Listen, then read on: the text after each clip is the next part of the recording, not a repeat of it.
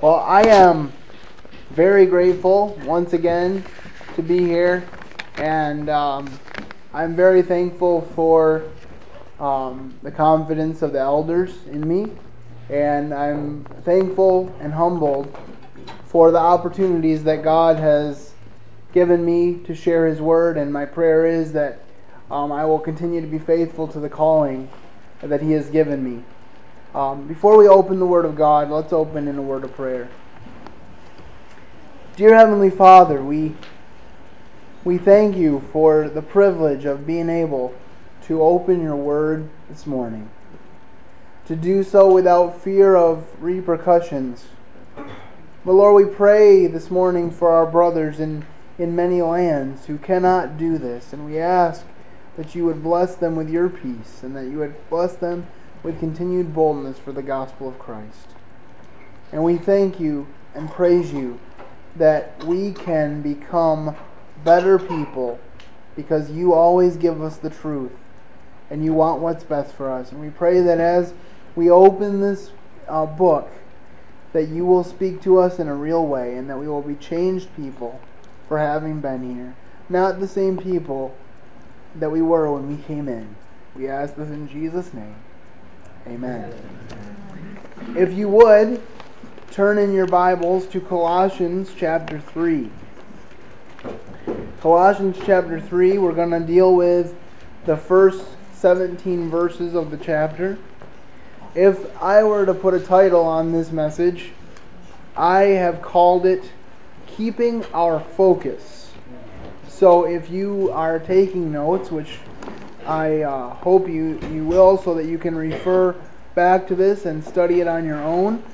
Um, then my the title of my message is Keeping Our Focus.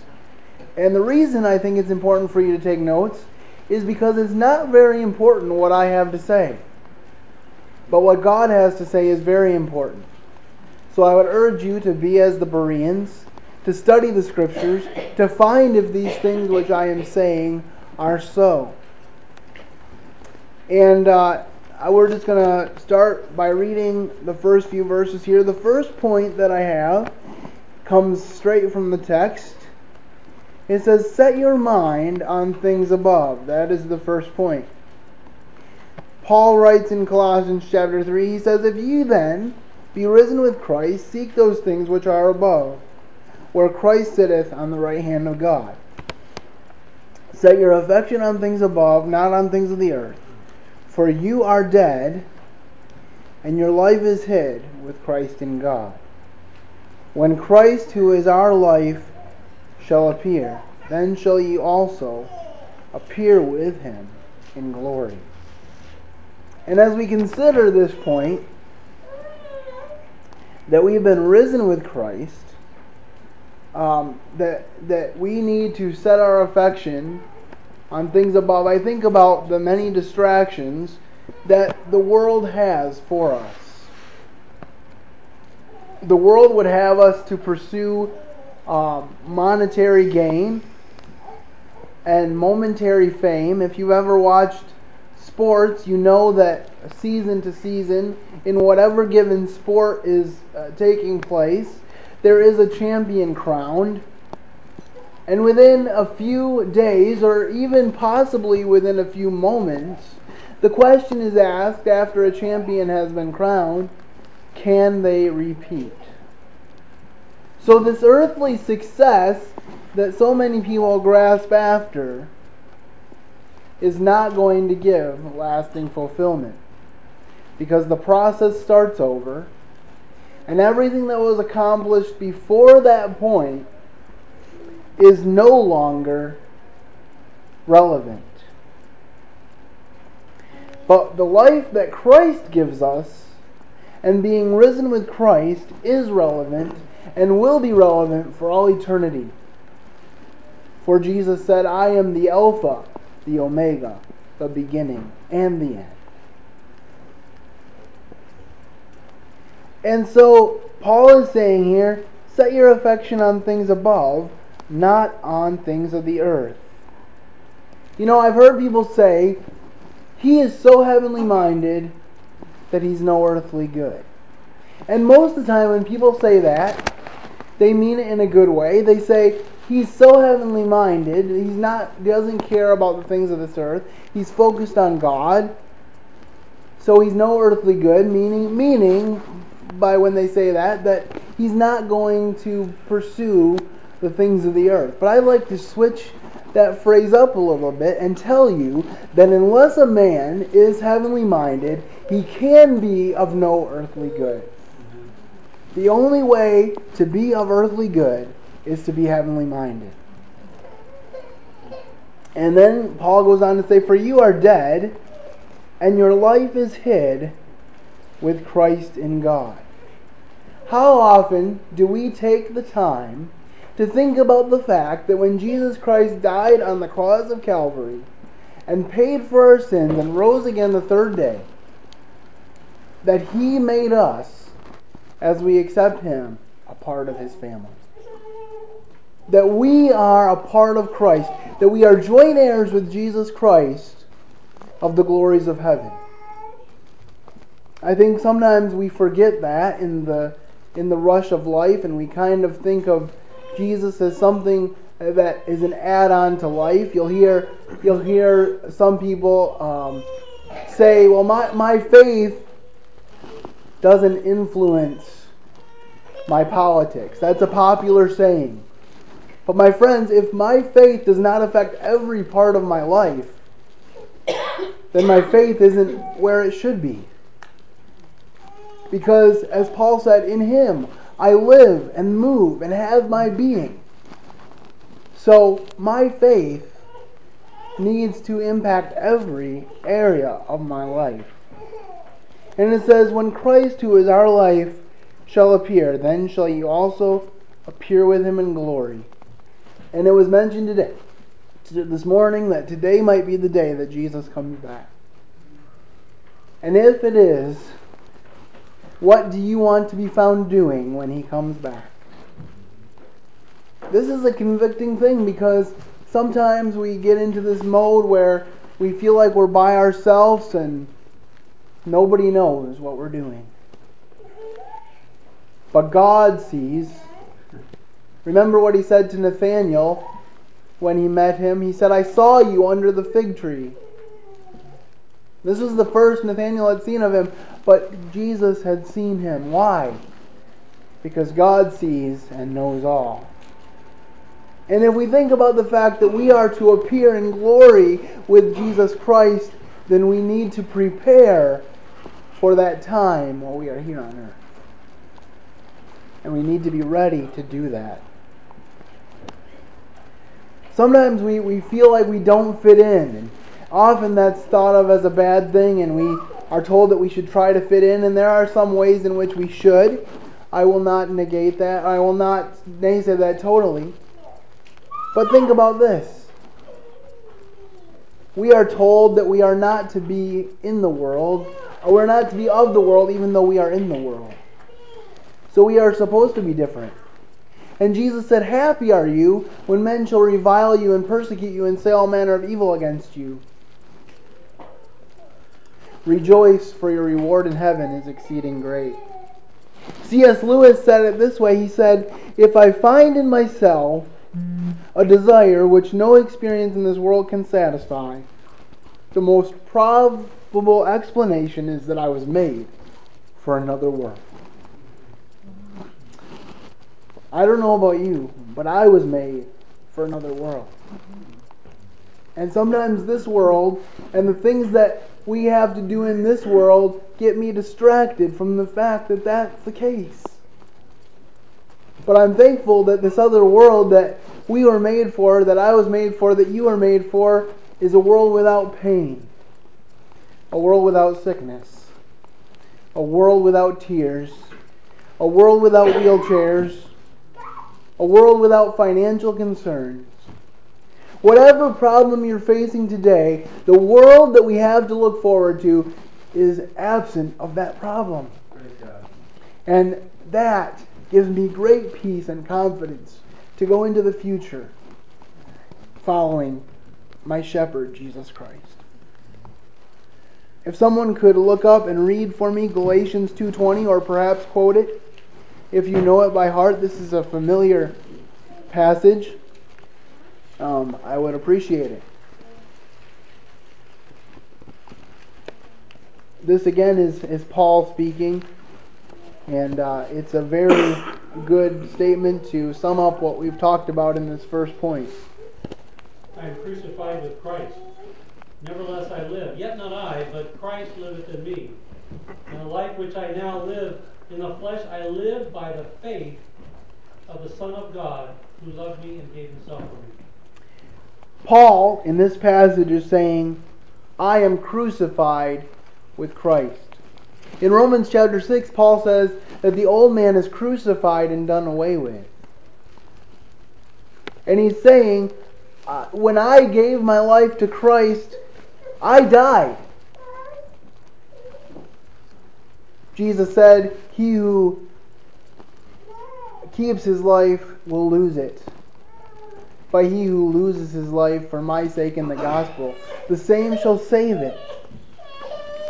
And Paul had everything going for him as, as pertains to earthly success. He was a Pharisee of the Pharisees. He was he had every uh, earthly accolade. But he said he gave it all up, counted it all rubbish that he might gain Christ.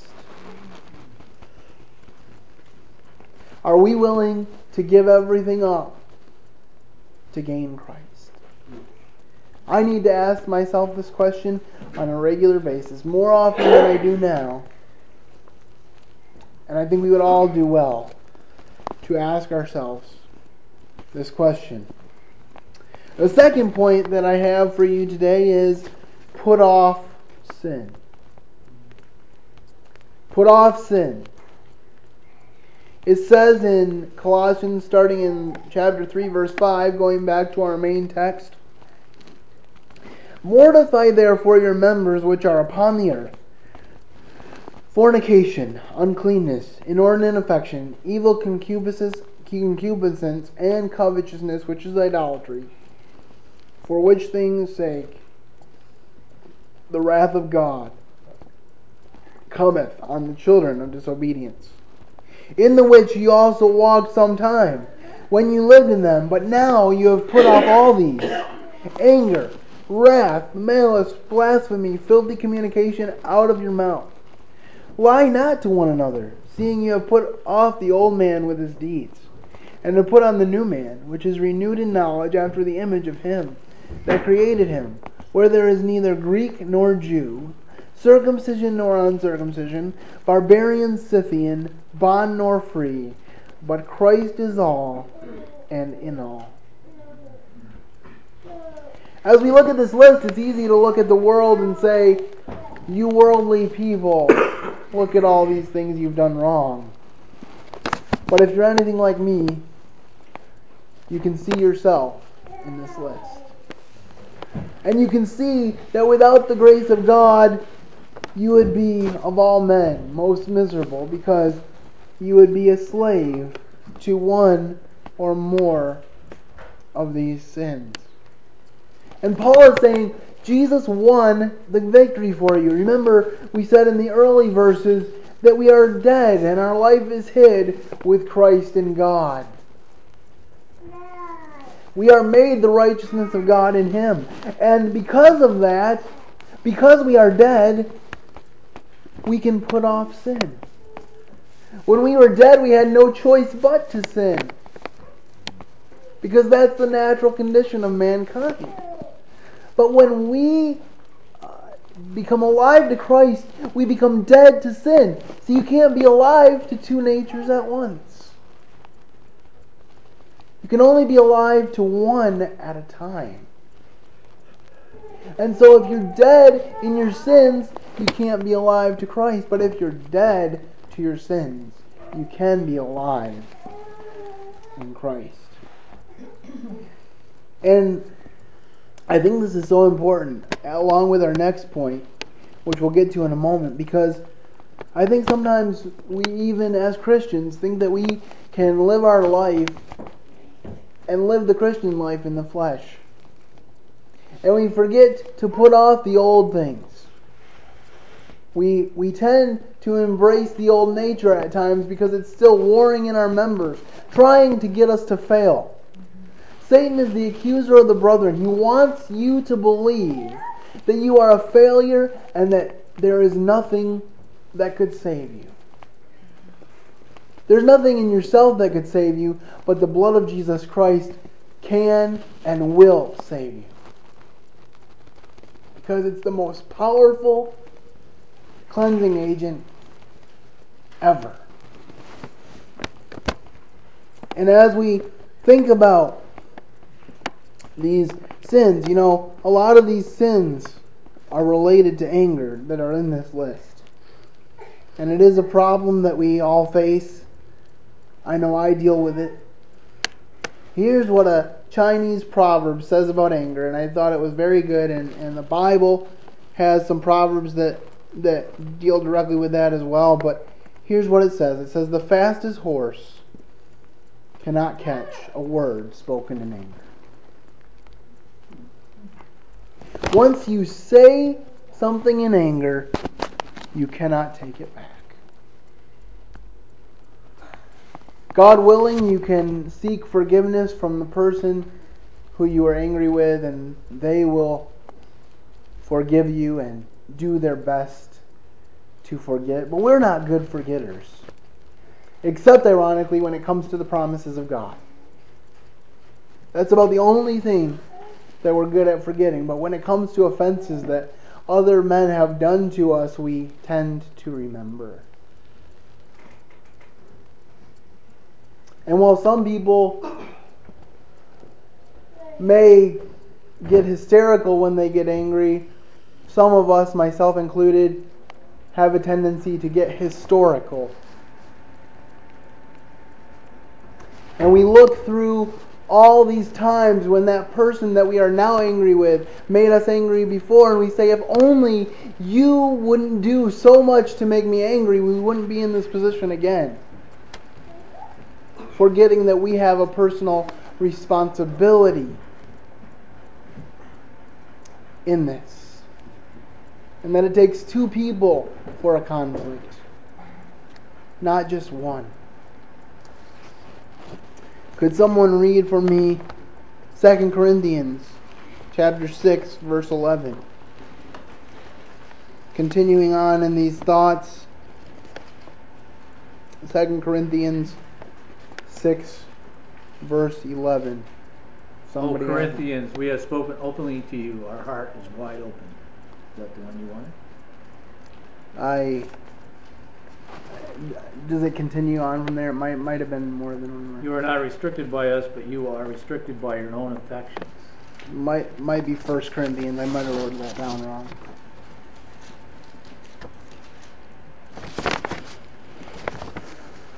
And such as some of you, and such yes. were some of you, but you were washed, but you were sanctified, but you were justified in the name of the Lord Jesus and by the Spirit of our God.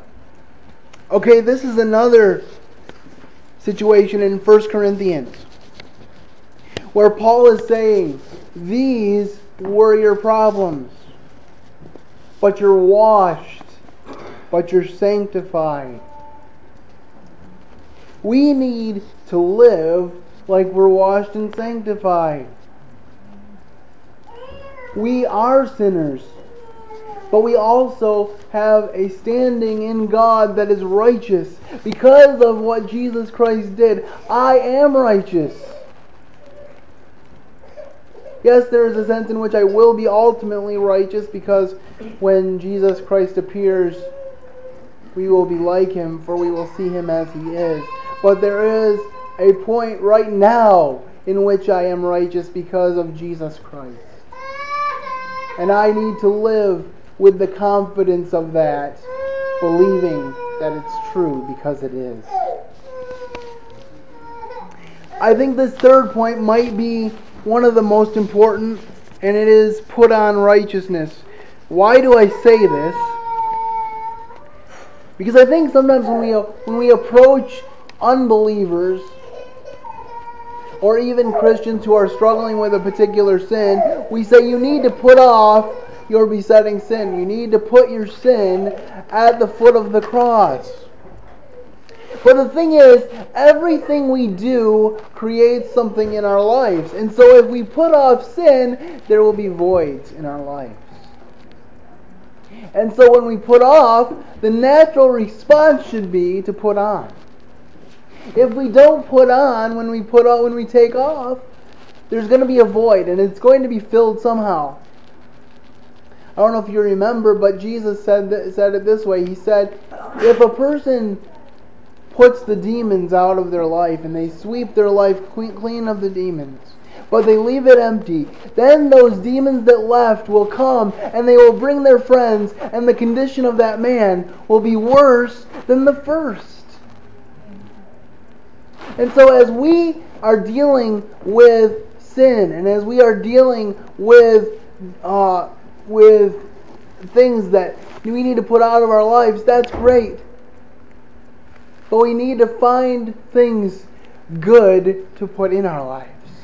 And I think this is the place where we miss the boat often. Because we go to places like the jail or like Mel Trotter Mission or anywhere we are or even in our churches and we say, put off sin. But we stop there. Let's look at the last few verses of our text. This is Colossians 3:12 to 17. Put on therefore, remember because we took off. So Paul is saying therefore because of what he said before, put on therefore as the elect of God, holy and beloved, bowels of mercies, kindness, humbleness of mind, meekness, long suffering, forbearing one another and forgiving one another. If any man have a quarrel against any, even as Christ forgave you, so also do ye. And above all these things, put on charity, which is the bond of perfectness, and let the peace of God rule in your hearts, to the which you are also called in one body, and be ye thankful.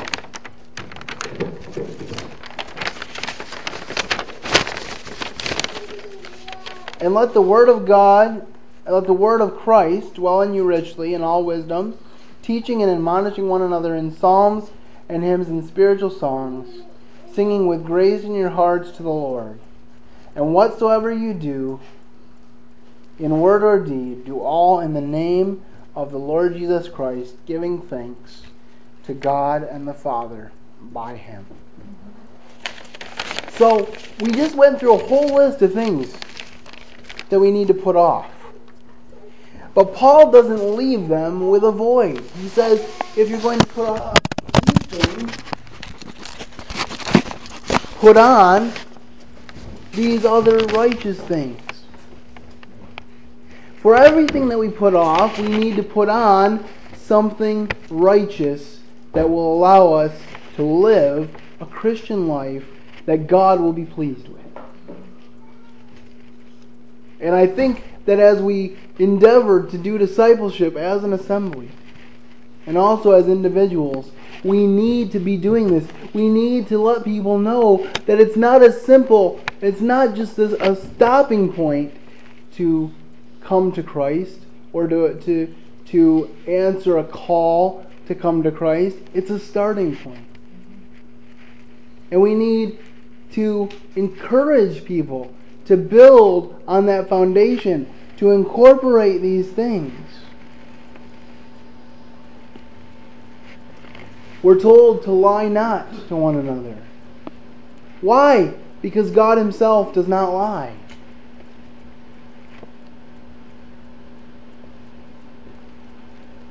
He said in one point, Am I am I a man that I should lie? No. He always tells the truth, and sometimes the truth hurts. But you know what? If you have an infection in your foot, I'll use that because I've had them. If I get an infection in my foot and I decide, you know, I'm not going to go to the doctor, I'm not going to worry about it, I could lose my foot. And it's painful to go to the doctor and have them prod that infection and have them give me a shot or be hooked up to an IV because of that foot. But you know, the reason that I do that is because I want to save my foot. And at the end of the day, I still have my foot because I did what was required to get rid of that infection. And we, as believers, have an infection. Or as people, I should say. We still struggle with it as believers. But as people, we have an infection, and it's called sin. And sin, for the unbeliever, totally separates them from God. And sin, for the believer, takes away our fellowship with God. David, when he was repenting from his sin with Bathsheba and for the murder of Uriah, he said, Restore to me the joy of my salvation. Because he knew that his place, his closeness with God, was affected by his sin. I believe it's David also that said, If I regard iniquity in my heart, the Lord will not hear me. So if you want the Lord to hear you, then you need to be honest with Him and keep short accounts. I think it's significant. A couple different things here. We're told not to lie to one another. We're told to forgive one another. Why? Because Jesus Christ forgave us. Because Jesus Christ, in His mercy, forgave us. And think about this. There was no reason why He should have forgiven us. Often we, we forgive people based on how they respond to us. But the Bible says, while we were yet without strength, Christ died for the ungodly.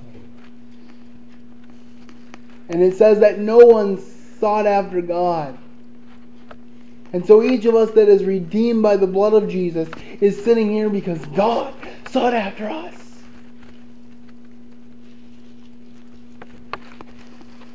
And then uh, another thing that it says here is be thankful. You know, it also uses that in Romans chapter 1 when it says, They did not honor God in their hearts, nor were they thankful. You know, that can be seen as a relatively small thing, being thankful. But it's, it's the start of a big thing.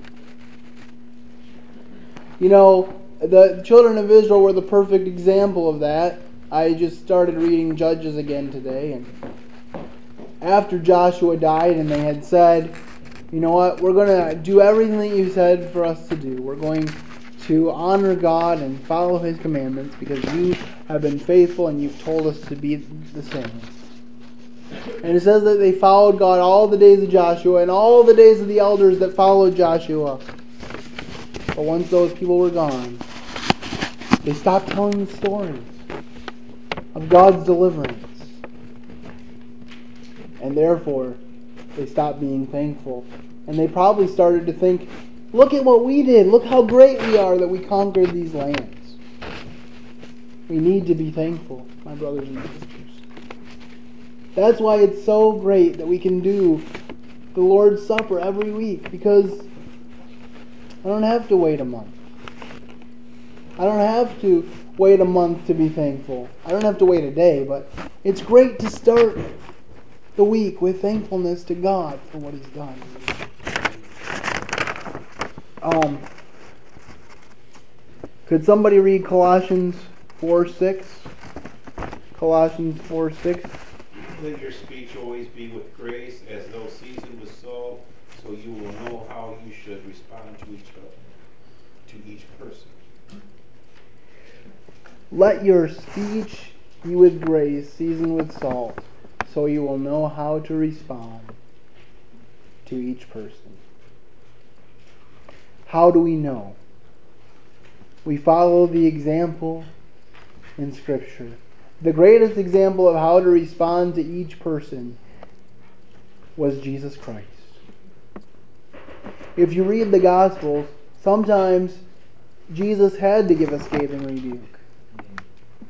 But other times, a tender look, as in the case of Peter, was all that it took to convey, convey his message. And sometimes, as was said in one of the messages from the conference, we oversalt. Yes, we're salty, and yes, we're called to be salty. But if you oversalt something, what's going to happen? I remember one story. I wasn't there, but my uncle took my brother out to eat once. And my uncle left the table, it was a buffet restaurant, to get his food. And my brother was eating his applesauce, and he said to my uncle, This isn't good. And my uncle took a bite and realized that my brother had added about half of the salt shaker to the applesauce and therefore spoiled it. Salt is good. Many of us prefer salty things, and once we've had salty things, then we're thirsty. But we need to work on not oversalting, giving people love and encouragement while also giving them the truth. And I know this is a challenge because when you start to preach the truth, even if you're doing it lovingly, people will say that you don't love them, that you're a bigot. But we have to remember our Lord and Savior Jesus Christ, the only perfect man that ever was, was crucified on a cross. I'm nowhere near perfect. So I don't deserve anything better. I just want to close with this illustration of how a good Christian should apply these verses. This is particular important for married couples. I really like this illustration. It says a couple married for 15 years began to have more than more than usual disagreements. They wanted to make their marriage work and agreed upon an idea the wife had. For one month, they planned to drop a slip in a fault box. The boxes would provide a place to let the other know about daily irritations. The wife was diligent in her efforts and approach, leaving the jelly top off the jar, wet towels on the shower floor, dirty socks not in the hamper, on and on until the end of the month. After dinner at the end of the month, they exchanged boxes. The husband reflected on what he had done wrong. Then the wife opened the box and began reading. All the messages in the wife's box were the same. The message on each slip was simply, I love you.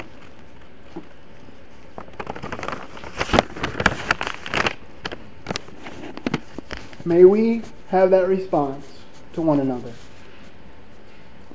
The Bible tells us that love covers a multitude of sins. May we see that verse come alive in our assembly and in our families. Let's close in prayer. Heavenly Father, we thank you for the message of this passage of Scripture from Colossians chapter 3. We thank you that when you tell us to put certain things out of our lives, you give us rich things to add to our lives in return. And we pray that we won't stop with the putting off, but that we will joyfully put on these wonderful gifts that you've given us. We pray that our response to others will be one of love, where we say to one another, instead of rehashing old things, we say, I love you. For that's what Jesus said. His first words to his disciples after his resurrection were, Peace be unto you. And so may we echo our Master. I pray that you would be with us for uh, the remainder of this time. Bless the fellowship around the table for the fellowship meal. Bless the conference later. And may we always strive to realize that our lives are hid with Christ in God and that He has wonderful plans for each of us. We pray this in Jesus' name. Amen.